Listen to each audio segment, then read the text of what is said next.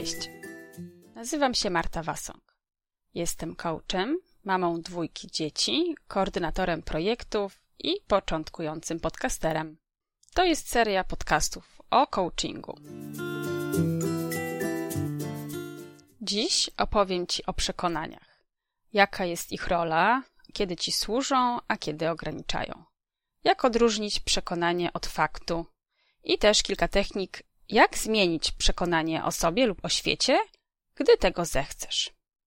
No to zaczynamy.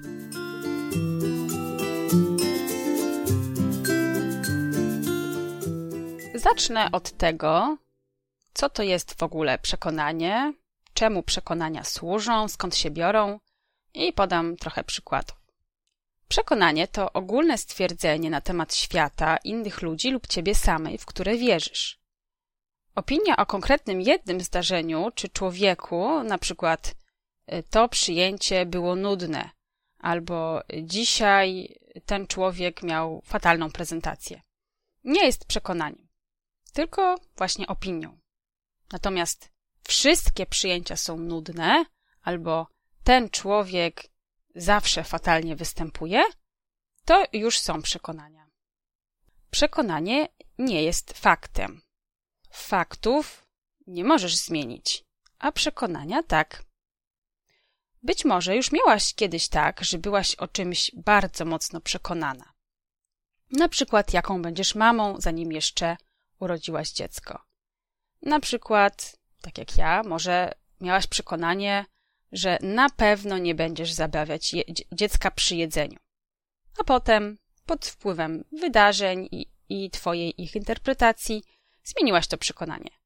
Idąc dalej tym przykładem z jedzeniem. Gdy Twoje półtoraroczne dziecko przez dwa tygodnie je tylko suchy chleb i wodę, zmieniasz przekonanie na inne, na przykład takie. Już lepiej zabawiać dziecko przy jedzeniu, byle tylko coś jadło więcej niż chleb i wodę.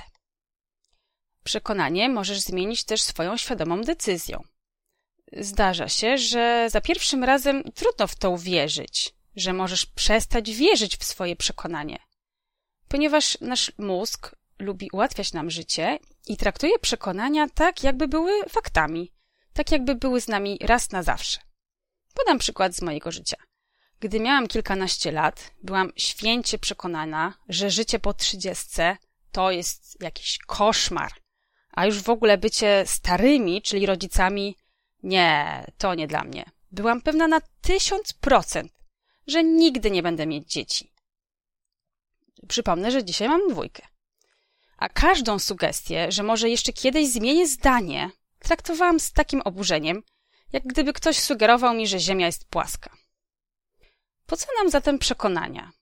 Przekonania to taki nasz wewnętrzny sufler w głowie, taki podpowiadacz, który podpowiada, co myśleć, co robić. Zadaniem przekonań jest umożliwienie nam szybkiego i sprawnego podjęcia decyzji, na przykład jak zareagować na daną sytuację czy danego człowieka. Dzięki naszym przekonaniom wiemy, kim jesteśmy, jacy są ludzie i jak działa świat. Nie musimy tego codziennie na nowo odkrywać. Przekonania są ważnym elementem naszej tożsamości.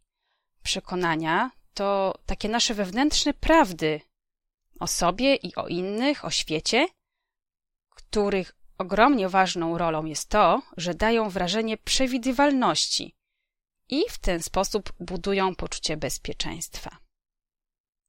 Troszkę tylko upraszczając, można powiedzieć, że to, w co wierzymy, określa to, co robimy. Jeśli więc chcesz zmienić to, co robisz, jak działasz i dzięki temu osiągnąć swój cel, jednym z podejść jest zmiana przekonania, aby następnie zmienić swoje zachowanie. Dlatego właśnie praca z przekonaniami jest bardzo, bardzo ważnym elementem coachingu. A teraz opowiem o samospełniającej się przepowiedni i podam kilka przykładów. Jak już wiemy, przekonania są rodzajem filtru, przez które patrzymy na świat i na siebie. Przekonania mogą być albo czarnymi okularami, które zniekształcają rzeczywistość w istny koszmar i uruchamiają błędne koło niewspierających przekonań. Szczęśliwi ludzie natomiast noszą niewidzialne różowe okulary przekonań, które ich dodatkowo wspierają, na przykład ich wiarę we własne siły, w, pow- w powodzenie każdego projektu, którego się dotkną. A na czym polega ta samospełniająca się przypowiednia, albo inaczej błędne koło niewspierających przekonań? Zaczyna się od tego, że mamy jako jeszcze dziecko jakieś doświadczenie. Na przykład garnek jest gorący. Dziecko dotyka garnka, czuje jest gorący. Na tej podstawie buduje sobie przekonanie, aha, wszystkie garnki są gorące. Zatem buduje sobie na podstawie tego przekonania oczekiwanie co do kolejnych garnków. Wierzy, że wszystkie inne garnki też są gorące, co wpływa na zachowanie dziecka, żeby nie dotykać tych garnków, unikać garnków, bo wszystkie garnki są gorące. A teraz podam przykład z y, pola bardziej zawodowego. Wyobraźmy sobie Anię. Załóżmy, że Ania ma przekonanie, że jej kolega z pracy Tomek jej nie lubi. A od czego się zaczęło? Kiedyś Tomek nie odpowiedział na jej powitanie. Potem raz zapomniał powiedzieć jej, że idzie z resztą zespołu na lunch. Hmm, skoro mnie nie lubi, pomyślała Ania, nie pozostanę mu dłużna. I przestała się odzywać do Tomka. A zapytana o cokolwiek przez Tomka, odpowiadała zdawkowo albo nawet udawała, że nie słyszy. W rezultacie Tomek coraz rzadziej odzywał się do Ani, przekonany, że ta go nie lubi. Ania z kolei utwierdzała się w ten sposób w swoim przekonaniu, że Tomek jej nie lubi. W końcu złożyła wymówienie z pracy, bo miała serdecznie dość pracy z toksycznym kolegą. Widzimy na tym przykładzie, że Ania zbudowała swoje przekonanie na bazie wydarzeń, czyli doświadczeń, którym nadała swoją interpretację taką, że Tomek jej nie lubi. Ktoś inny tej, tym samym sytuacjom mógłby nadać zupełnie inne znaczenie. Może Tomek nie odpowiedział, bo akurat miał głowę zajętą poranną kłótnią z córką, albo nie zaprosił ani na lunch, bo był zestresowany zbliżającą się prezentacją i po prostu zapomniał. To wszystko całkiem możliwe interpretacje, których Ania jednak nie wzięła pod uwagę.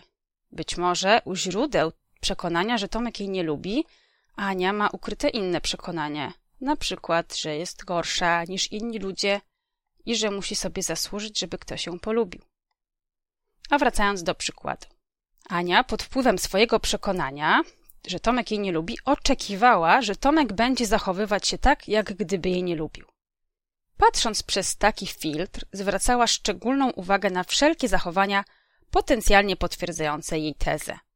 Pod wpływem swojego przekonania i oczekiwań co do zachowania Tomka, sama zaczęła się zachowywać antypatycznie, tak że w końcu Tomek nabrał przekonania, że Ania go nie lubi. Chociaż na początku miał, Tomek miał do Ani neutralny stosunek, zaczął go zmieniać pod wpływem doświadczeń i zachowania Ani. W efekcie faktycznie przestał lubić Anię. A wszystko to pod wpływem przekonania Ani, które zadziałało jak filtr dopasowujący fakty do przekonań i oczekiwań, a powiem więcej, jak filtr, który zmienia rzeczywistość, zmienia zachowanie Tomka i Ani. A przyjrzyjmy się teraz, jak działa wspierające przekonanie. Załóżmy, że Agnieszka wierzy, że ludzie są generalnie dobrzy, ale czasem mogą mieć gorszy dzień. Wyobraźmy sobie teraz, że to Agnieszka jest koleżanką Tomka. Na początku ich znajomości pewnego dnia Tomek nie odpowiada na jej powitanie. Agnieszka zakłada, że Tomek chyba jej nie usłyszał. Podchodzi i dopytuje, czy wszystko ok. Tomek wyjaśnia, że miał fatalną noc, bo dzieci są chore i w ogóle nie spał. W ten sposób Tomek i Agnieszka zaczynają budować pozytywną, wspierającą koleżeńską relację. A zatem nasuwa się taki wniosek, żeby zwracać uwagę na to, w co wierzysz, bo prawdopodobnie się to wydarzy. Zarówno te wspierające, jak i te niewspierające przekonania naprawdę mają moc samospełniających się przepowiedni i nie jest to żadna magia, tylko sposób działania naszego mózgu. Teraz opowiem, jak możesz odkryć swoje przekonania. Jeśli chcesz zrealizować cel i pomimo szczerych chęci wciąż i wciąż ci się to nie udaje, warto sprawdzić i odkryć, czy masz jakieś przekonania, które blokują cię przed realizacją tego celu. A jak odkryć swoje przekonania? Znam na to dwa sposoby. Pierwszy to proces coachingowy, a drugi to dziennik uczuć. Opiszę, na czym polega dziennik uczuć, ponieważ możesz prowadzić go samodzielnie. Ponadto prowadzenie dziennika zwiększy Twoją samoświadomość. Więc jeśli planujesz rozpocząć proces coachingowy, to dziennik na pewno przyspieszy proces zmiany, o której marzysz. Jest wiele różnych metod prowadzenia dziennika. Ja przedstawię ten, który działa dla mnie. Zaczynasz od tego, że bierzesz dowolny zeszyt, najlepiej A3, i obracasz go tak, aby miał dłuższą krawędź na dole. I dzielisz sobie kartkę na kilka pól obok siebie, taką tabelkę. Na moim profilu na Facebooku i Instagramie będziesz mogła zobaczyć taki przykład rysunku, żeby zobaczyć, jak to wygląda. W pierwszej kolumnie wpisujesz datę. W kolejnej krótki opis zdarzenia. W trzeciej, jakie myśli pojawiły ci się w głowie w związku z tym zdarzeniem. W czwartej kolumnie wpisujesz nagłówek, co poczułam, jakie emocje. I wreszcie w ostatniej piątej kolumnie, jaki wniosek wyciągasz, co z tym zrobisz. Podam teraz przykład. Chodzi o to, żeby to opisywać krótko. W pierwszej kolumnie data, no dajmy na to 13 czerwca 2021 roku. Krótki opis zdarzenia. Młodsze dziecko rzuciło zabawką w starsze. Starsze popchnęło młodszego tak, że młodszy się przewrócił i zaczął płakać. Jakie myśli pojawiły mi się w głowie? Starsza jest strasznie agresywna. Strasz, starsza może skrzywdzić młodszego. A co poczułam? Jakie emocje? Strach o młodszego, złość na starszą i współczucie do młodszego. Jaki wniosek wyciągam i co chcę z tym zrobić? Wygląda na to, że mam takie przekonanie, że starszej nie wolno bić młodszego, że starsza powinna być mądrzejsza, że młodszy jest ofiarą. Co bym chciała zrobić? Następnym razem chciałabym się zatrzymać, wziąć głęboki oddech, zauważyć, że starsza nie jest winna, tylko też ma jakieś problemy, które doprowadziły ją do takiego napięcia i chciałabym się w pierwszej kolejności zająć ukojeniem emocji tej starszej. W jaki sposób działa pisanie takiego dziennika emocji? Po pierwsze, pozwala obniżyć Twoje napięcie po trudnych sytuacjach, po trudnych emocjach, ale też celebrować wspaniałe chwile. Po drugie, pisanie porządkuje myśli i nakierowuje na szukanie strategii. Jak możesz poradzić sobie lepiej w kolejnej takiej sytuacji? Po trzecie, czytając po jakimś czasie, na przykład po miesiącu, swoje wcześniejsze zapiski, możesz odkryć schematy swojego działania i przekonania, których wcześniej nie byłaś świadoma. Doprecyzuję jeszcze, jak rozpoznać przekonanie wspierające od ograniczającego. Możesz, możesz do tego użyć techniki skanera przekonań, w którym odpowiadasz na kilka pytań odnośnie danego przekonania. Jako coach pytam moich klientów, co ci daje to przekonanie? Jak ono ci służy? Co jest możliwe, możliwe dzięki niemu? Przed czym cię chroni? W jaki sposób to przekonanie działa w kontekście tego celu, do którego dążysz? Do czego blokuje ci dostęp? Przed czym cię powstrzymuje i jak cię ogranicza? Wyobraź sobie, że minęło 10, 20 lat i nadal masz to przekonanie. Co widzisz? Na ile chcesz zatrzymać sobie to przekonanie w skali od 1 do 10? Odpowiadając na te pytania ze skanera przekonań, możesz sobie uświadomić, w jaki sposób dane przekonanie ci służy, dlaczego je w ogóle masz i też w jaki sposób ci przeszkadza. I na podstawie tego możesz podjąć decyzję, czy korzystniej dla ciebie będzie zatrzymać sobie to przekonanie, czy zmienić je na inne. Warto dodać, że to, co jednej osobie służy, innej nie. Nie masz jednego sztywnego podziału na przekonania wspierające i ograniczające. Sama o tym decydujesz, czy dane przekonanie jest dla ciebie na ten moment ok, czy nie. Teraz opowiem, jakie znam techniki, w jaki sposób można zmienić ograniczające przekonania. Podsumujmy to, co już wiemy do tej pory. Przekonania mają ogromną moc zmieniania naszego postrzegania zdarzeń i ludzi, a także poprzez wpływ na nasze oczekiwania i zachowanie realnie tworzą naszą przyszłość. Poznałaś dwa sposoby odkrywania swoich przekonań: proces coachingowy i dziennik uczuć. Wiesz, że są takie przekonania, które cię wspierają i takie, które ograniczają, a czasem wręcz uniemożliwiają realizację twoich dążeń. Oczywiste jest, że dobrze byłoby się pozbyć tych ograniczających, czy zmienić te ograniczające przekonania. Znam na to kilka sposobów, w zależności od tego, czy mamy do czynienia z przekonaniami o innych, czyli na temat otaczającego ci świata, ludzi, zdarzeń, czy o tobie samej. Podam kilka przykładów. Przekonania o innych. Inni tylko czyhają, żeby mnie ośmieszyć. Dzieci powinny spędzać dużo czasu na dworze, a nie przed ekranem. A z kolei przykłady przekonań o tobie samej. Jestem beznadziejna. Nigdy nie potrafię doprowadzić żadnej sprawy do końca. Ja wiem lepiej, jak się zająć dziećmi. Moja córka skończy marnie, jeśli nie wychowam jej na porządnego człowieka. Zacznę od metod, dzięki którym możesz zmienić zarówno przekonania o sobie, jak i o innych. Numer jeden. Metoda. A ty sobie gadaj, a ja robię swoje.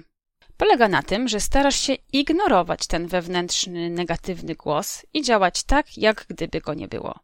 W ten sposób zaczynasz od zmiany swojego zachowania. To zmienione zachowanie dostarcza ci nowych, pożądanych doświadczeń i w ten sposób powoli budujesz swoje nowe oczekiwania i nowe przekonania na bazie tych nowych doświadczeń, które wcześniej sama sprowokowałaś. Jeśli trudno zacząć ci z grubej rury, od czegoś dużego, możesz wspomóc się techniką małych kroków, tak aby codziennie, po kawałeczku, zmieniać w niewielkim stopniu swoje zachowanie, a co za tym idzie też przekonania. Druga metoda okiem kamery przemysłowej, zaczerpnięta z podejścia komunikacji bez przemocy. Tutaj z kolei zaczynamy od interpretacji doświadczeń i od zmieniania przekonań. Ta technika dobrze działa, aby sprawdzić, w jaki sposób dane przekonanie zniekształca Twój odbiór danej sytuacji. Polega na tym, po pierwsze, aby zauważyć, w jaki sposób działa Twoje przekonanie, czyli jakim jest filtrem na oku kamery, przez którą oglądasz tą sytuację. W drugim kroku, z pomocą pytań coacha, zdejmujesz ten filtr i opisujesz tę samą sytuację, ale tak jakby zarejestrowała ją nieruchoma kamera przemysłowa. Co się tak naprawdę wydarzyło? Co widziała kamera? Co słychać na nagraniu?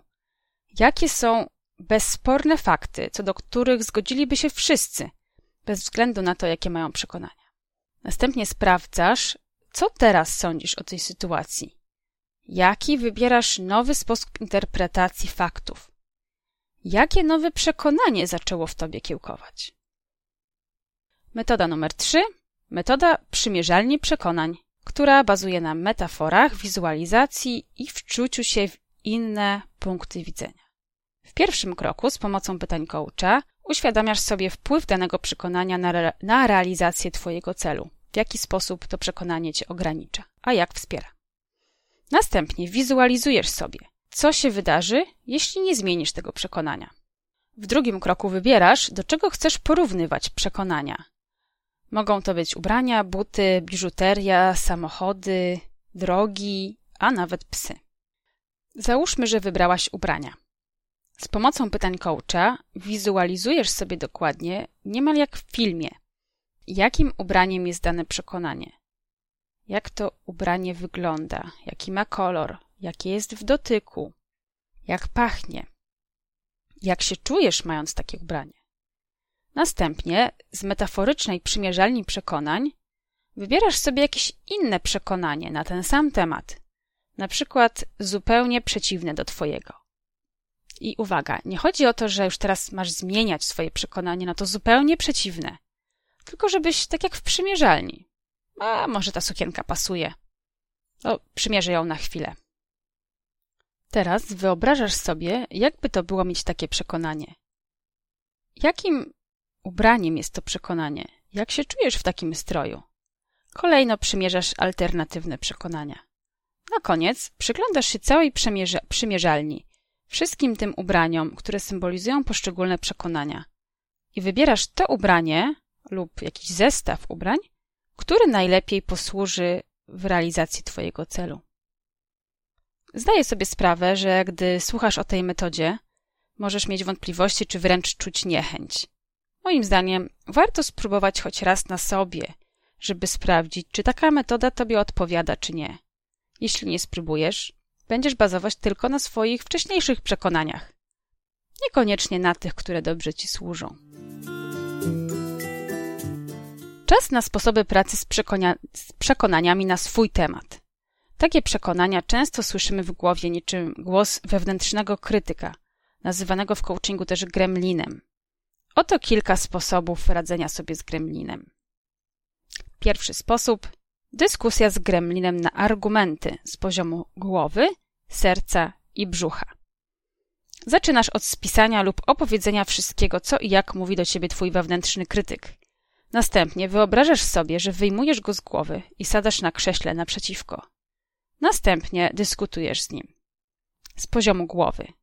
Czyli wymieniasz się z nim racjonalnymi argumentami. Dlaczego on nie ma racji, a ty masz. Z poziomu serca.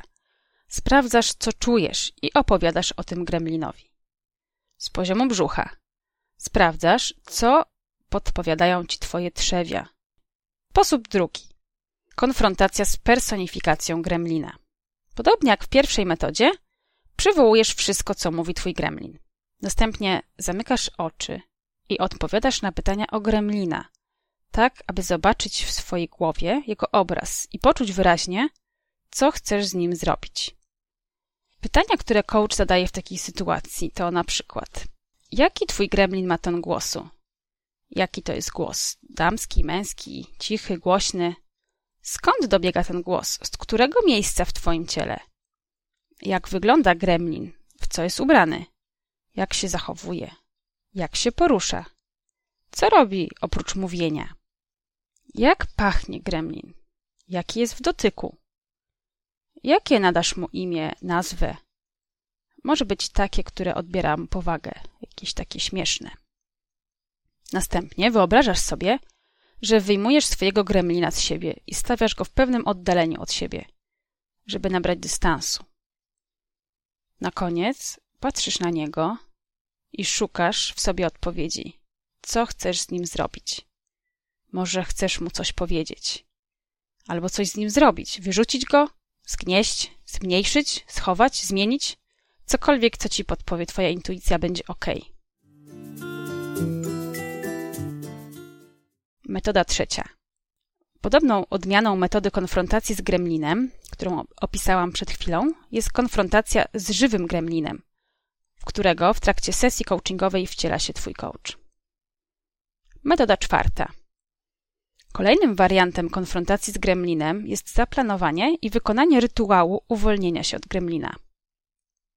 To od ciebie zależy, czy wybierzesz wypisanie krytycznych słów i spalenie ich, zakopanie, zgniecenie, czy faktyczne wyrzucenie do kosza. To może być też własnoręczne narysowanie gremlina w karykaturalnej formie, w której nie ma już nad tobą władzy. Taki rysunek niektórzy mogą zechcieć sobie powiesić w widocznym miejscu, a inni z kolei schowają gdzieś głęboko w szufladzie. Metoda piąta. Ostatnią metodą opanowania negatywnego wpływu gremlina, którą znam, jest pokochanie gremlina. W tej metodzie zajmujesz się po kawałku tym, o co chce zadbać twój gremlin, zamiast uciszania go czy wyrzucenia. Bierzesz jedno ze zdań, które gremlin szczególnie często ci powtarza, lub sytuację, w której zazwyczaj się odzywa. Następnie odkrywasz sama lub z pomocą coacha, czego twój wewnętrzny krytyk się boi, o co chce zadbać, w jaki sposób chce ci pomóc. Kolejnym krokiem jest zaakceptowanie tego, że twój Kremlin ma dobre intencje, ale nie ma narzędzi, żeby dobrze się tobą zaopiekować. I robi to tak, jak został nauczony jako małe dziecko. Dlatego często używa argumentów, które znasz od swoich rodziców czy nauczycieli z dzieciństwa. Spróbuj dostrzec w gremlinie małe, zalęknione dziecko, jedną z części ciebie, która się bardzo, bardzo boi. Następnie odpowiedz sobie na pytanie: w jaki sposób chcesz zadbać o tę część siebie. I naucz Kremlina wyrażać jego niepokój w nowy, wspierający dla ciebie sposób. Być może poczujesz, że kochasz tego małego, biednego, zalęknionego gremlinka. I w ten sposób też odbierasz mu władzę i moc.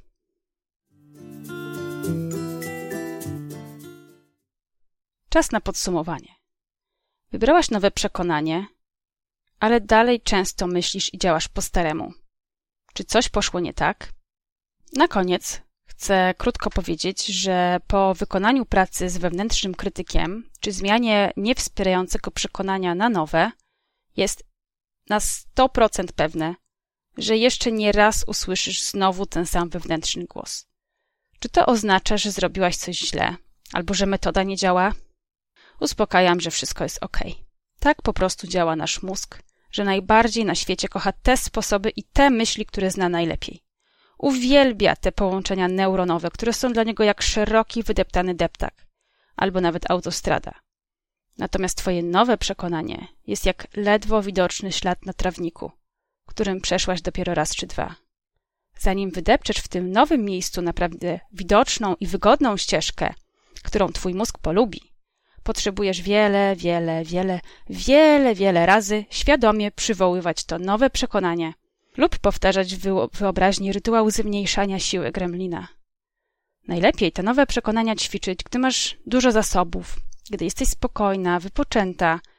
Życzę Ci powodzenia i do usłyszenia w moich kolejnych podcastach i na profilu na Facebooku i Instagramie. Trzymaj się, cześć!